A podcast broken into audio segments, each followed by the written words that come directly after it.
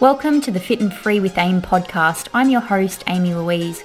By listening to this podcast, you'll gain clarity and apply our principles in relation to training, nutrition, and mindset, all designed to help you build a strong and lean physique and show up as your best self. If you're a woman who struggles with excessive behaviors when it comes to training and food and think of yourself as a perfectionist, I hear you, I see you, I was you. And I know that you're in exactly the right place to change that narrative and build a body you love inside and out. Let's go.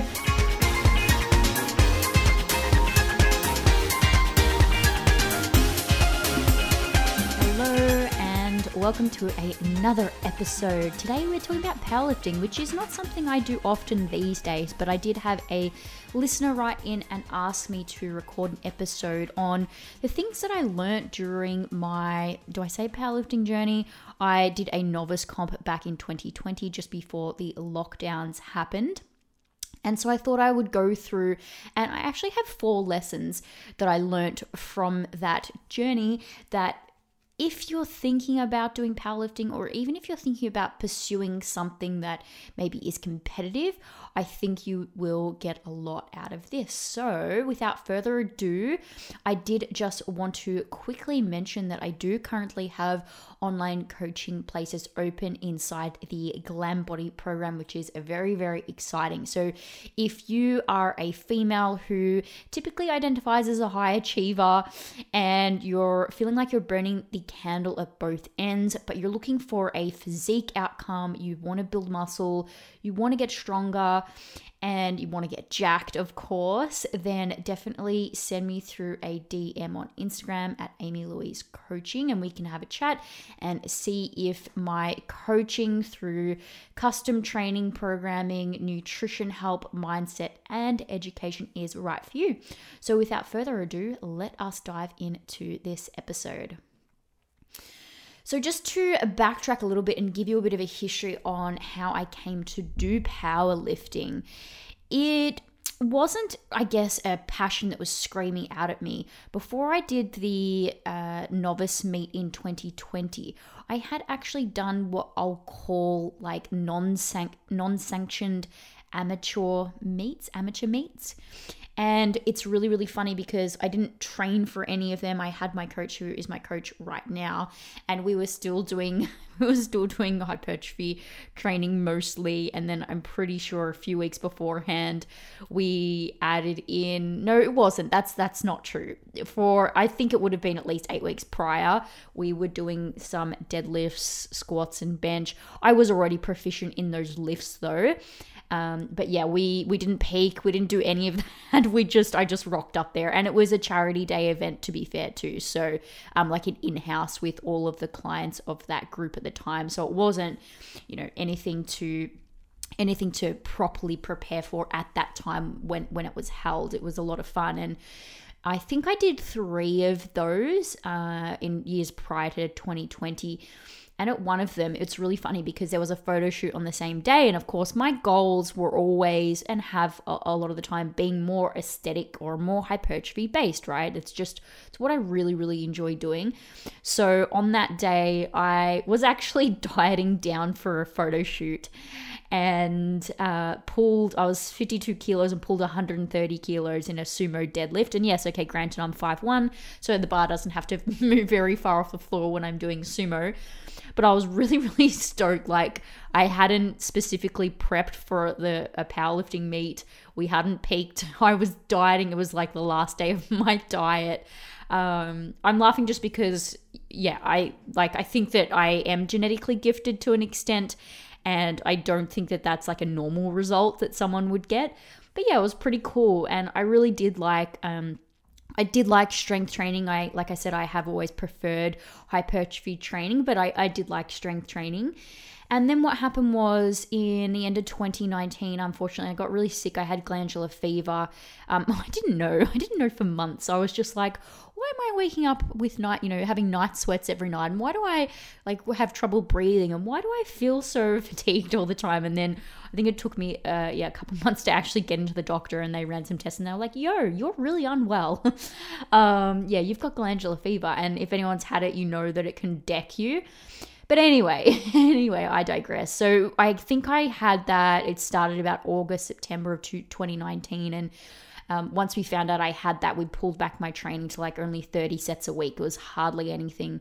And so it wasn't a great time for me in the gym. Like the training didn't feel so good because I was only doing a few sets per session. Uh, and I'd sort of lost my way a little bit. Uh, with what I was doing and just being fatigued all the time too wasn't wasn't fantastic. So the competition I believe was February end of February 2020. It was literally just before the lockdowns. Yeah, it was end of February 2020. And so I think we started the prep maybe with an eight week turnaround. It wasn't long, maybe it was 10 weeks. So it was right at the end of 2019 that we started. And I, so I was getting better, I was recovering, and I was like, you know what? It's going to help me give me some, uh, you know, a great deal of focus, and I'm going to have to be consistent. Kind of like if you've ever heard my marathon story where I, I, I don't know if you have heard it actually, but I was sort of thinking at that time, like, of course, if I if I uh, if I train for a marathon, of course I'll be skinny by the end of the training session. Uh, by the end of the training, um, you know, to be able to actually do the marathon. That didn't happen, of course, but um, it was kind of like the really similar thought in my head. Like, you know, I if I do this meet, I have to be consistent. Like, I have no choice, and uh, thankfully, that's actually true, right? So yes, I I did I did do that meet, and I think this is a good time now to dive into to start off with the two lessons that I learned, which happened in that um, prep phase for for the meet. So the first one is that you know everyone worries that they're not strong enough to to do the meet, and the lesson here is that's the wrong question. There is no question about whether you're strong enough to do the meet. The question is really do you have the technical skill to do the lift and can you fail safely? So, are you technically able to meet the requirements of the squat, the bench, and the deadlift as per powerlifting rules? And then number two is if something goes wrong during the lift, are you competent enough to make sure that you don't wreck yourself wreck yourself in failing. Because of course especially for that third lift we want to be pushing so much so like we want to be um, going for numbers that maybe are just you know slightly not out of reach but are going to really test our abilities. And it's highly likely or it's not highly likely but it's very very possible i guess that failure is going to happen. And we just need to make sure that we can do that safely. So I think that a lot of people do, like I say, they worry that um, they're they're not going to be strong enough. And i think there's also a little bit of this ego thing like well i don't want to be the first person for every single lift. I don't want people to be looking at me because you know every single lift of mine is 20 kilos lighter than the next person I think this is where the tough love fairy comes in and you just have to get over your ego and do the damn thing. Like if you want to do this, you you have to start somewhere and you're going to get over it. You're going to be fine. Get in and have a shot. So don't worry or don't ask yourself the question, am I strong enough? Ask yourself, am I technically proficient to follow um, powerlifting rules and execute these three lifts as per powerlifting rules?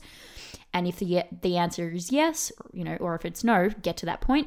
Then the next question is, can I fail safely? If that's a yes, then good, then you're good to go. And yeah, put your ego aside when it comes to worrying about not being strong enough. You probably won't be very strong your first meet. Not that many people are. I think you have to be genetically gifted to be strong on your first meet. And, you know, we shouldn't expect to be. It's like everyone has a chapter one and this is yours and the experience that you're going to get from starting out and just doing the thing is going to be uh, next to next to nothing. And there are i've actually coached a number of women maybe six or seven women to actual sanctioned novice meets and they were all terrified beforehand and they all said it was the best thing that they've ever done and they're so happy that they took the leap and did it anyway okay so, the second lesson is to take each rep and each micro progression at a time. Don't get ahead of yourself, okay? Now, my story with this is actually a story about squatziety, which um, Beck Potteledge. I'm gonna screw up her name, and I recorded an episode a few episodes ago that actually has like squatziety in the title, I believe. So you might um, head on over to that episode once you've listened to this episode and check out that one. But yeah, I dealt with really bad squatziety. So just getting really personal here, I do struggle quite a little bit with catastrophizing in my brain. I, I still do. And I'm working with a psychologist right now to help me work through that. I'm really grateful that it doesn't stop me from doing things. Typically, it might stop me from enjoying things, okay? But yeah, so I do catastrophize things, and this is no joke. When I'm under a squat bar, I have thoughts that I'm going to fall over and die. And I know that that might elicit a giggle from some of you, and you might think maybe I'm just saying this to exaggerate or be dramatic. Um, I'm not. That's what happens. And I have so many videos of me squatting and physically shaking. it's, it's true. I physically shaking because of the anxiety I have when I was squatting. And you know, this was happening prior to doing this meet. So it wasn't something that happened during the the um, powerlifting prep. Did I say meet? I meant prep during the prep. It was something that had existed prior to the prep, and I don't know where it came from because I was able to squat um, at even heavier weights than I was um, than when I started the prep without this problem, and I don't quite know where it where it came from, if I saw something somewhere or whatever. But yeah, it, it had started maybe a year prior to me doing the powerlifting meet. Just out, like, yeah, it seemed like out of the blue. I, I don't know where it came from. But look, to be honest, there was no real secret trick to helping me do this. There were a couple of things that took a little while that helped me get through it, but it wasn't just like click of the flick the fingers and I got through it. So that's why I'm saying you just got to take one rep at a time, one micro progression at a time. And so the way I got through this was understanding that again, by doing this meet, I'm gonna have to get over it. Like I'm gonna have to get over it somehow or another. And, you know, just continually pushing myself out of my comfort zone. I think you can see this theme. But it was just rep after rep, you know, micro progression after micro progression, you know, 1.25 kilo increases per week, which some people, you know, look down upon. Um, maybe not even that. Maybe it was just an extra rep per week, right? But far out, you know, you've got to put in these hard yards. You've got to do this. You can't skip steps. You in this lifting game in hypertrophy and strength, you cannot skip steps. And no one can do this shit for you. You got to do it yourself. The other thing, technically speaking, and when I say technically, I mean like technique wise, that helped me get through my squatziety was actually when we incorporated some pause squats. So being paused in the hole and uh, seeing that I had the strength to get myself out. Of course, it's at a little bit lighter weight because we're doing pause squats um, than it would be doing normal squats. Uh, that actually did help me with quite a lot of confidence, um, especially when you're in that pause position in the hole. If you've got the safeties up, you're really not far away from just failing really, really safely. Um, and, you know, if this is something that you struggle with, that's, you know, I would recommend doing a block or a, few blocks where you include some pause squats as some accessories to help you with that main lift. Um, of course, doing with the safeties, you might even, if you have the the the um, privilege of having a friend with you, you know, putting the safeties on, getting a friend to stand behind you, that can help a lot. But even just practicing failing safely, um, you can even just do that with like just a 20 kilo bar, practice uh, failing into the safeties. Um, how does that feel? And and you know, if you if you're having this problem too, you'll be able to move through it. But yeah, definitely listen to the episode that Beck and I recorded where we talked about squatziety because she's lifting crazy, crazy high numbers. Like she's an amazing power lifter, and she had a little bit of it come into her mind as well um, not too long ago. So, moving on to comp day itself, and this brings us to our third lesson is don't let being terrified stop you. So, I get pretty nervy for these sorts of things. I think I'm a pretty nervy person. I get nervy. I got nervy going to the movies after um after lockdown finished and like I was like you because I was going by myself and I was like, how do I, how am I going to hold my popcorn and my Diet Coke and scan my um, QR code and wear my mask and hold my key? Like, there was just a whole thing. So, like, I get nervous, you know, going to the cinema. So, um, you can imagine what, how, you know, potentially how nervous I am on something like a comp day and waiting backstage is pretty terrifying for me. Um, I don't let that stop me. I still do things. It's incredibly uncomfortable, and I freaking hate those feelings of those nerves. I really don't like it. but at the same time, I really want to do the thing and I don't want to let my nerves stop me from doing it. Um, this is just bringing up a situation where I, um, back when I was with STC Fit, this is years and years ago, we were on this group day out and we went to bounce, if anyone knows what bounce is and um, you know where you play on like trampolines and stuff. And there was this like this uh, like ledge that you could jump off into like a foam pit. Wasn't that high. All these you know little kids like five and six year olds jumping off this ledge. The whole team jumps off the ledge. I reckon i walked up and down that ledge maybe like 13 times. Couldn't jump off. I couldn't do it. I couldn't do it in front of everyone. It was so embarrassing, but that just gives you an idea of how much I like I get nervous. I'm very scared of doing things.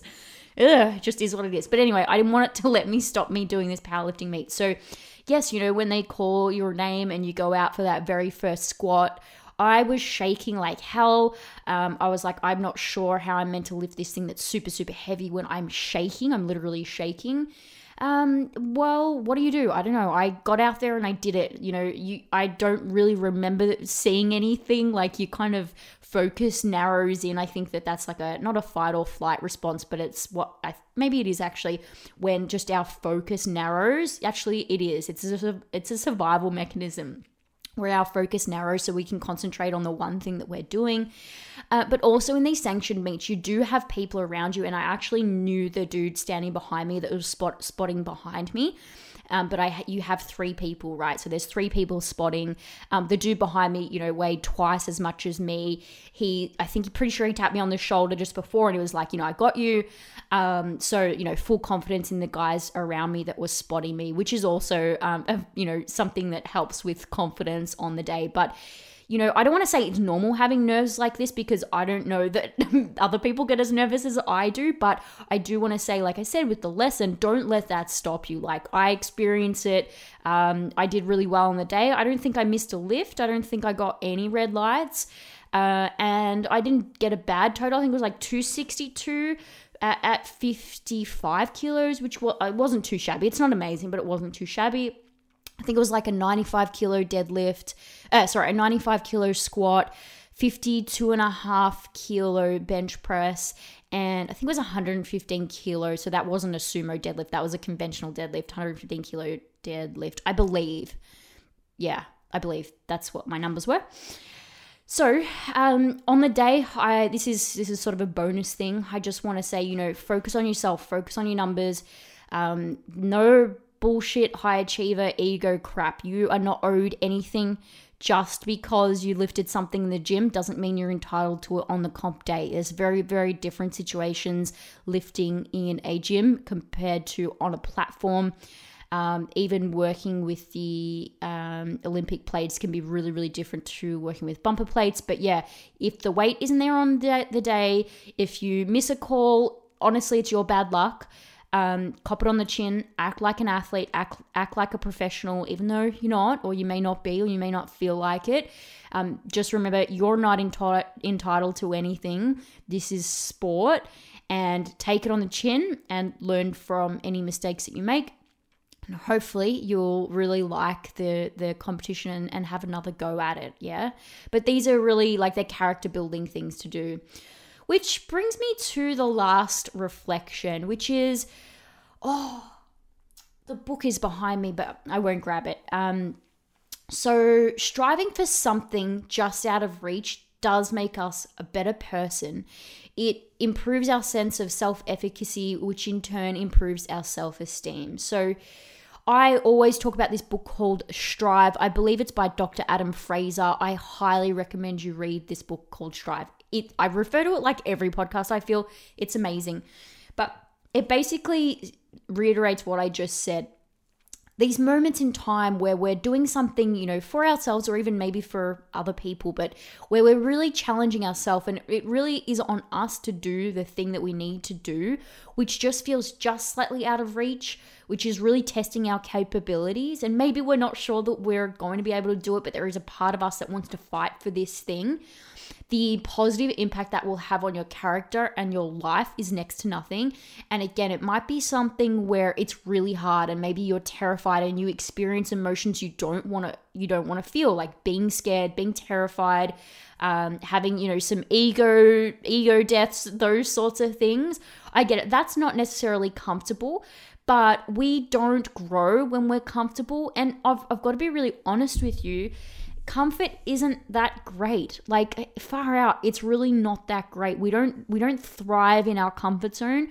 We do thrive when we be, when we are being to an extent pushed.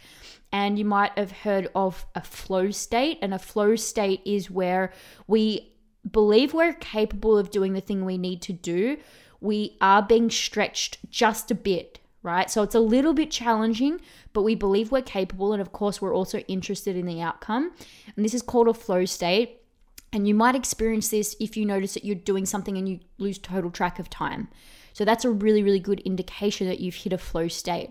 And often, working towards these goals can help us uh, inject ourselves into this flow state. And doing that actually really helps us mm, be a better person. And I found that these, just like was it last week when Jess and I were talking about um, how so often fat loss phases are about a feeling and who we have to be to get a particular result and it was the, you know the same reflections here. These kind of behaviors and they start to leak into other areas of your life. So you find you know your relationship improves or your work improves. Now i'm not saying it can't take a toll negatively but so can every experience. You know with every experience that we have we can either take lessons and use it to build our character or we can let the ugly side of ourselves just amplify. And look, sometimes that has to happen too for us to get through that and realize that, you know what, these are some areas that we need to work on, right? So I don't want to say anything um, necessarily bad or wrong, but I do want to say that for those of you listening, which I'm sure are probably every single one of you, we do like to strive to be better. And even though, again, like going back to, was it the second, the first lesson or the third lesson? Let's not let's not let being terrified or being scared of doing something or being nervous or maybe questioning whether we're capable stop us from actually doing the thing and giving it a go and it's really it's so much easier said than done i get this uh, you know when people say that we shouldn't be worried about failure it's like our culture, I think people say that offhandedly. Our culture definitely prioritizes and lifts people up who don't fail. Like, like that's so true. And I think we're often mirrored over and over again that failure is bad. Even though people are posting quotes about it being good, I think the message we get from the, you know, our greater our social community when it actually happens is it's not good. We're kind of shunned when things don't work out. I, I believe for a lot of the part. However, that's truly, truly not the case. And if we can surround ourselves with people who are there for us when failures happen, and I think it's a really, really good sign that we are outside our comfort zone. We are testing ourselves. And it's really through failure that we can learn and then move forward and grow. Okay. And not to mention, you know, the confident the confidence boost that you get from doing hard things, you know, it's it's it's amazing. So definitely have a read of Strive. I hope you enjoyed this podcast. It wasn't too long, was it? Uh, 22 minutes, I think, talking about my four reflections from uh, powerlifting meet. If you wanted to shoot me through a DM and let me know your reflections, uh, head to the at fitandfree.podcast and shoot me through a DM. Like, what was your experience with um, prep like? What was your experience on the meet day? On, on meet day like. Actually, you know what? I'm going to throw in a bonus one that has just dawned in my head, which is number five. It wasn't really a lesson; it was just an experience. Um, just how uh, just how bad you can what's the word I, i'm missing the word just how just how challenging peak week can be in a powerlifting comp just how fri- how fried your system can be i walked past my house one day like i forgot which was my house like that's insane i've been here for seven years um but yeah, just really, really irritable uh, and just not having much of a bandwidth for anything because as you get closer to comp, of course, you start actually testing um, singles and, you know, doing singles at like 95% capacity is extremely, extremely taxing on you. Um, so that last week can be really, really challenging. I wasn't in a diet for the actual meet that I did, the actual sanctioned novice meet that I did, thank goodness.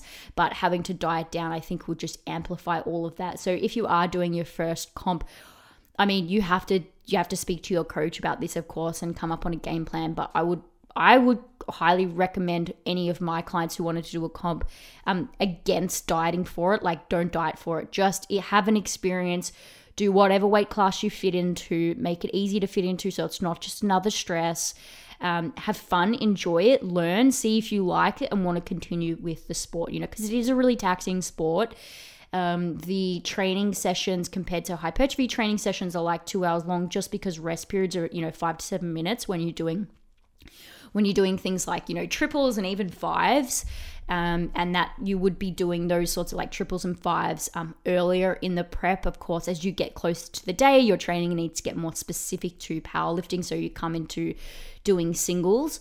And yeah, it's incredibly taxing, and you might not have much bandwidth for work or other people, um, which is interesting. So anyway, guys, that's it from me. Next week, I'm going to be doing a the same thing, reflections on my bikini shows, the two bikini shows. Now, not to rub any powerlifters up the wrong way, but I've I've got to say, in my experience and at the novice level, uh, the bikini comps were much more of a challenge than the powerlifting comp. Like the powerlifting comp was much easier to handle. Um, and I think the reason for that was there wasn't a diet component to this for me. Like there was, you know, there's a nutritional component to it in terms of making sure that you're fueled well for training. Um, but yeah, it's just that that 24 7 comp prep for a bikini mindset, it's 24 7. It is 24 7. Powerlifting at a novice level doesn't have that. And I'm not here to talk about elite athletes and their experience because that's not me. I don't know what that's like. And, you know, comparing powerlifting to bikini competing is like chalk and cheese. You can't you can't compare the two. But I just wanted to say as an experience as a novice, do I say athlete? As a novice athlete who did both, the bikini was way way way harder there are a lot more deep and meaningful lessons through the bikini, um, the bikini experience. So I will dive into them next week. If you want to uh, screenshot and share the podcast, I would be extremely, extremely grateful. If you have any friends that you feel would resonate with the podcast, please uh, send the profile fitandfree.podcast um, through to them so that they know. And I'm looking forward to chatting with you next week.